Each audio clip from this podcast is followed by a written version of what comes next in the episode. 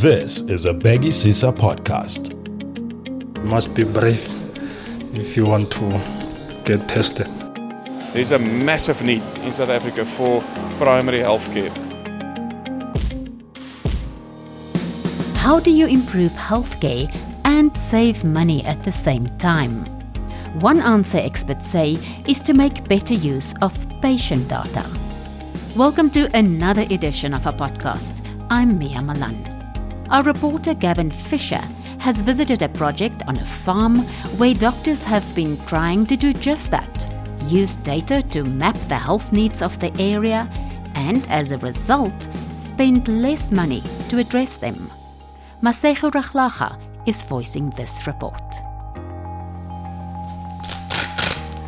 So can I do it to you? Mm-hmm. Okay. At a private health clinic on a farm in Delmas, east of Johannesburg, nurse Vusumuzi Zeta is performing a blood pressure test. He's done this hundreds of times before, but the technology he's using this time is different. The cuff on the patient's arm plays music and is Bluetooth enabled. It's nice, ne? it's very nice. Your, your patient loved it. Vusumuzi holds up an electronic tablet computer. It displays and stores the results it received via Bluetooth.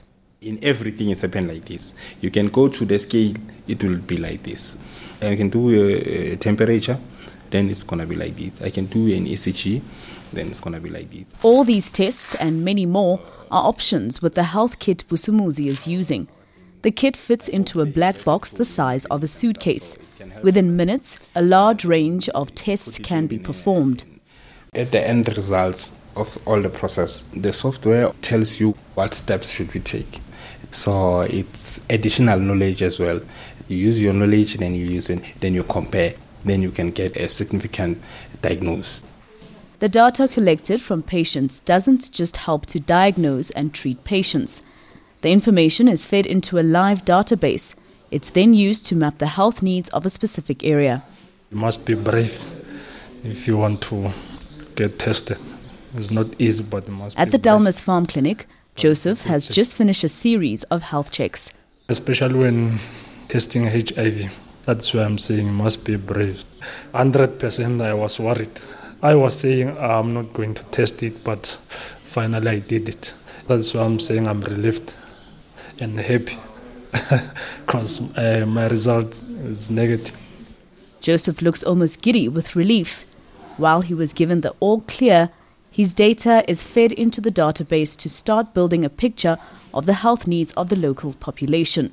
The fact that you can go beyond your facilities down to streets and blocks. Raymond Campbell is a medical doctor and the CEO of Pulugisa Health Solutions. The company provides the health kit in the black box and manages the database that is built from patients' data. Pulugisa breaks down information into ways that government can't currently do. I can see how in this area that disease is growing or there's a trend. The immediacy, the ability, the agility of government would improve. The Eastern Cape and some hospitals in Gauteng and the Northwest have asked Pulugisa to help them with the data collection. The company's health kits cost 20,000 Rand each, but they provided free for six months. Currently, though, their reach is still very small. The patient database doesn't even reach into the thousands. At the Delmas Clinic, Joseph is one of over 700 employees of Rossgro Chicken Farm. Rossgro is the company that set up the clinic on its land.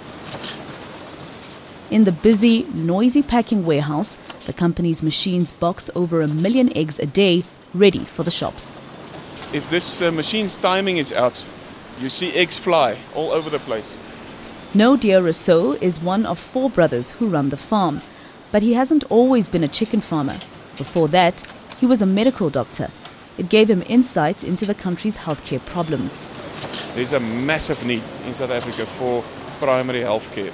Our clinics are completely full, it's overflowing, government clinics, and it's not very efficient, it's not very effective.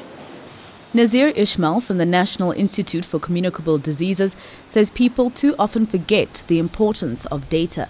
It's not something as tangible, as concrete as, you know, a nice a tablet or, you know, a nice flash card that you give someone. Uh, and that's often the challenge with data is being able to appreciate its value. It's like a gold mine that really could save you a lot of money, but also could direct your efforts more efficiently. The Delmas Clinic is one small part of the new drive toward data. Ismail says it's a great reminder of how important improving the end product is to people's lives. These smaller efforts are very useful at providing the evidence because it provides your node of surveillance in the community and can pick up things much quicker. But the longer term planning, I'd, I'd say, would be that these things should be migrated onto more universal platforms that are government led.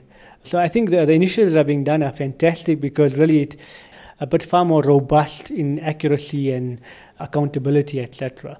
I think it's a balance of both, but fundamentally, those initiatives need to move in a line. Hi, my name is Sandy Mellon, and I've been using this new technology. Gives you a lot of different tests in one package. And I was Sandy is not a Rossgro employee, but lives nearby. For 220 Rand, he too can access the screenings done with Pulugisa's technology. He has been diagnosed with a liver condition. I don't feel well at the moment, but I've been here three times and my health has improved. Every clinic should have such an item to be able to do your heart. Sandy says he's happy if his data is used to build a better picture of the health needs in his area. In the end, he's just grateful to be able to afford healthcare that is helping him recover. His message for the staff at the clinic is clear. What an awesome job you're doing. I can't say anything more than that. And you are so thorough, and may God bless you. Sandy, a patient at a clinic on Rosgrove Farm in Delmas, east of Johannesburg, ending that report by Gavin Fisher. The story was voiced by Masego Rahlaga, and the sound production was done by Danny Boyson. Until next time, I'm Mia Malan.